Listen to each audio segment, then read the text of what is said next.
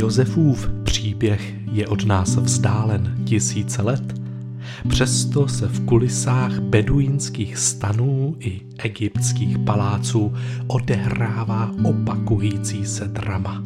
Křivda, vina, chaos, zranění, oddělení, zrada, samota, ale i láska, naděje, úsilí, požehnání, zralost a obětí. Zvu vás na dobrodružnou výpravu po Josefových stopách na cestě od křivdy k odpuštění a usmíření.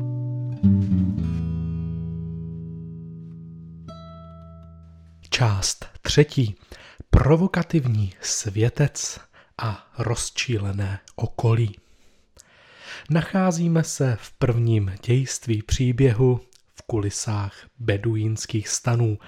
V minulém díle jsme pozorovali Jákoba a Josefa, jak spolu vytváří v rodině koalici.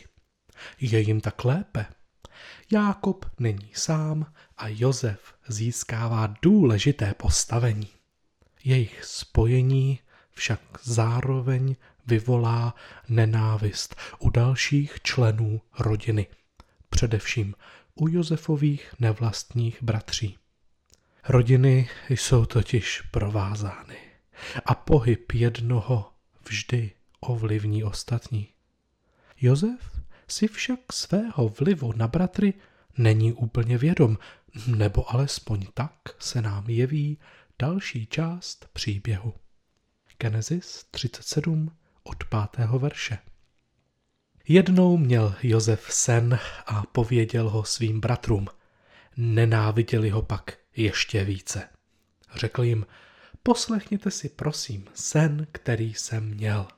Hle, vázali jsme na poli snopy. Tu můj snop povstal a zůstal stát. A vaše snopy obcházely kolem a klaněly se mému snopu. Bratři mu řekli, opravdu budeš nad námi královat? Skutečně nám budeš vládnout? A nenáviděli ho kvůli jeho snům a kvůli jeho slovům ještě více. Vyprávění o Josefovu snu je svým způsobem paradoxní. Samotný význam snu se zdá naprosto jasný, zatímco hodnocení jeho sdílení v kontextu rodiny jasné zdaleka není. Výklad snu je zřejmý. Všechny postavy sen okamžitě interpretují. Vzpřímený, mocný Josef a bratři klanící se a kroužící okolo něj.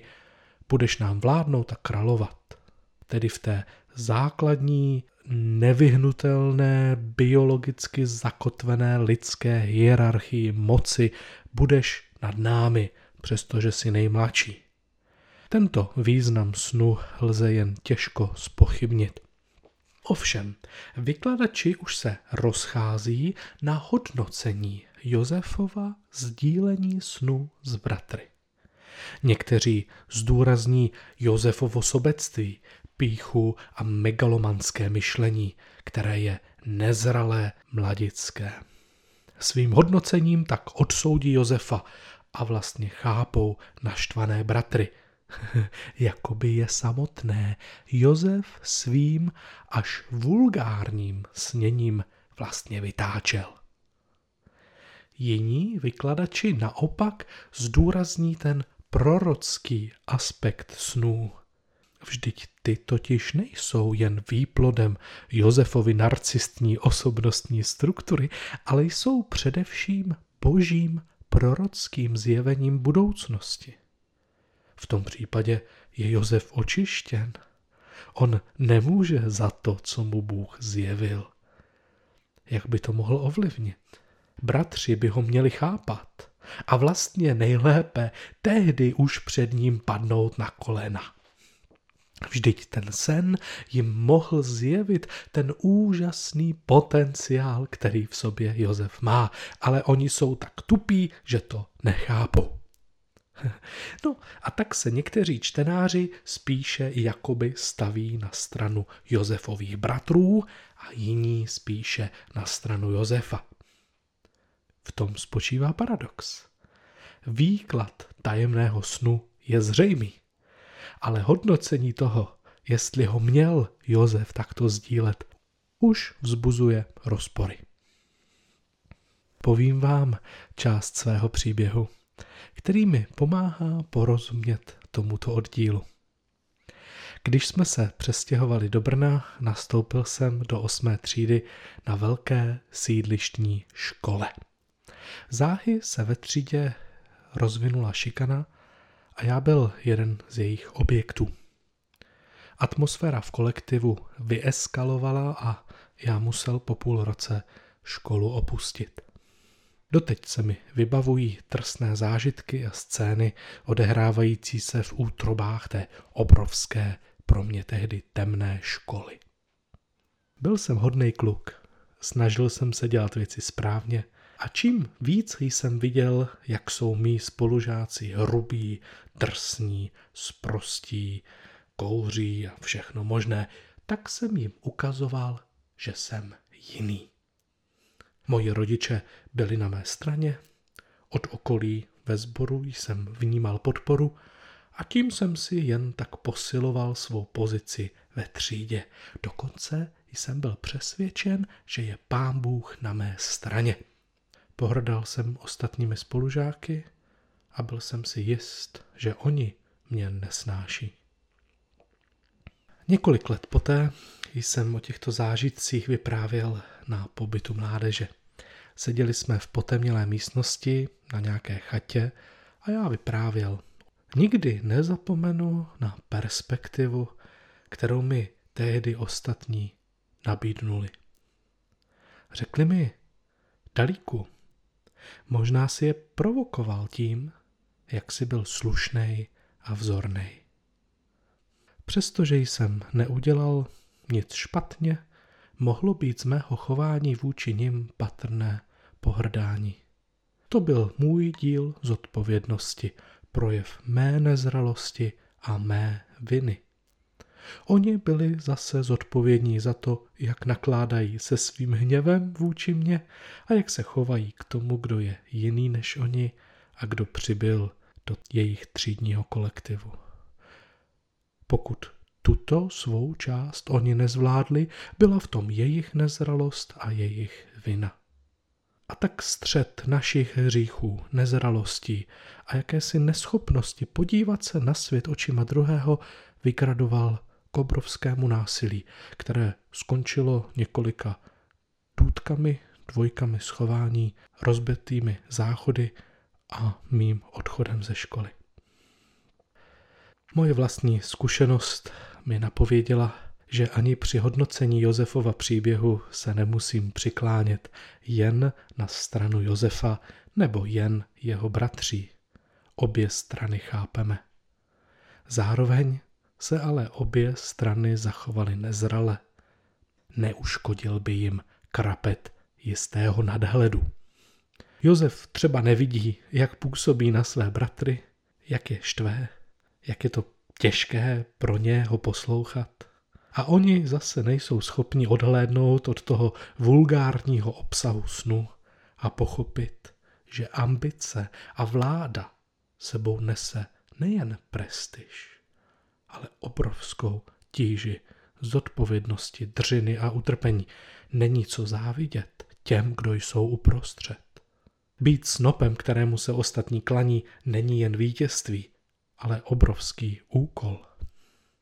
To se v celém příběhu nakonec ukáže, ale teď to ještě nikdo z nich nevidí. Dvě aplikace příběhu pro nás. Jedna pro Josefy mezi námi a druhá pro bratry mezi námi. Možná jsi sám sebe trochu zahlédl v Josefovi. Snažíš se působit dobře, dělat všechno správně. Ale čím víc jsi v očích druhých hrdinou, tím víc na ně mimochodem nakládáš vinu. Ty jsi dobrý, oni jsou špatní. Ty jsi svatý, oni jsou nesvatí. Samozřejmě neznamená to, že se máš teď začít chovat hnusně a nesvatě, ale uvědom si, že i v tobě je hřích a nezralost. možná jen trochu víc skrytá pod povrchem. Ale jen si představte, jak by bratři reagovali na Josefa, který by svůj sen uvedl slovy: Chlapi, je to blbý. Stydím se za to, co se mi zdá. Připadám si jako hroznej sobec. Prostě nevím, jak vám to mám říct, ale tohle a tohle se mi zdá a nedá mi to spát. Josef by jim tak svůj sen jen tak nevmetl sobecky do tváře. Nestavil by se jen tak do role středu světa, ale byla by z něj cítit jistá pokora, s jakou to dělá, až jistá opatrnost. Bratři by tak viděli, že on je schopen se podívat na sebe sama jejich očima. A možná by pak reagovali jinak. A možná jste sami sebe zahlédli v Josefových bratřích. Jak? Dovolte mi následující příklad. Dospělý člověk se zeptá mladého muže nebo mladé ženy, o čem sní, za čím chtějí jít, čím by chtěli být. A dotyčný odpoví. A tomu dospělému možná přijde odpověď mladíka nebo mladé dívky naivní, sobecká, nezralá. Možná se sám cítí trochu zahanben. A tak sen druhého zabije. Zabije ho realitou. No ale to není takové, jak si představuješ. Ty vůbec nevíš, co ti to bude stát. Si to představuješ jak hurvínek válku. Z takovýchto vět čiší cynismus, naše vlastní malost, zkušenost s pády a vlastními zhroucenými sny. Možná je v takovýchto větách dokonce skryta naše žárlivost, pohrdání naším vlastním mladším já. Nechte mladé lidi snít. Nechte je snít. Oni na realitu narazí, to je přece jasné. A právě protože víte, že narazí na své cestě za sny, na překážky, tak na začátku cesty, na startovní pozici nepotřebují cyniky, ale potřebují ty, kdo je podpoří. Nepotřebují ty, kdo smetou jejich plány a touhy a sny ze stolu, ale potřebují toho, kdo jim řekne, to zní zajímavě, budu ti rád průvodcem, půjdu s tebou, řekni mi, až narazíš na nějaký problém, pobavíme se o tom spolu. Kdyby jen byli Josefovi bratři schopni takového nadhledu, mohli by říct, tyjo Josefe, to je dobrá touha, být nejlepším, dotáhnout to fakt daleko, to nebudeš mít vůbec lehký, ale my jsme bráchové, my za tebou stojíme. Co bych přál postavám příběhu? Jen trochu víc nadhledu. Děj příběhu se stále odvíjí a jeho hrdinové neví, kam se jejich život bude dál ubírat. Právě teď jim není dobře. My však víme, že z velkého božího příběhu nevypadli. Bůh si jejich slabostí, hříchu, schopností a nejlepšího úsilí geniálně použije pro jejich dobro, záchranu světa a svou slávu.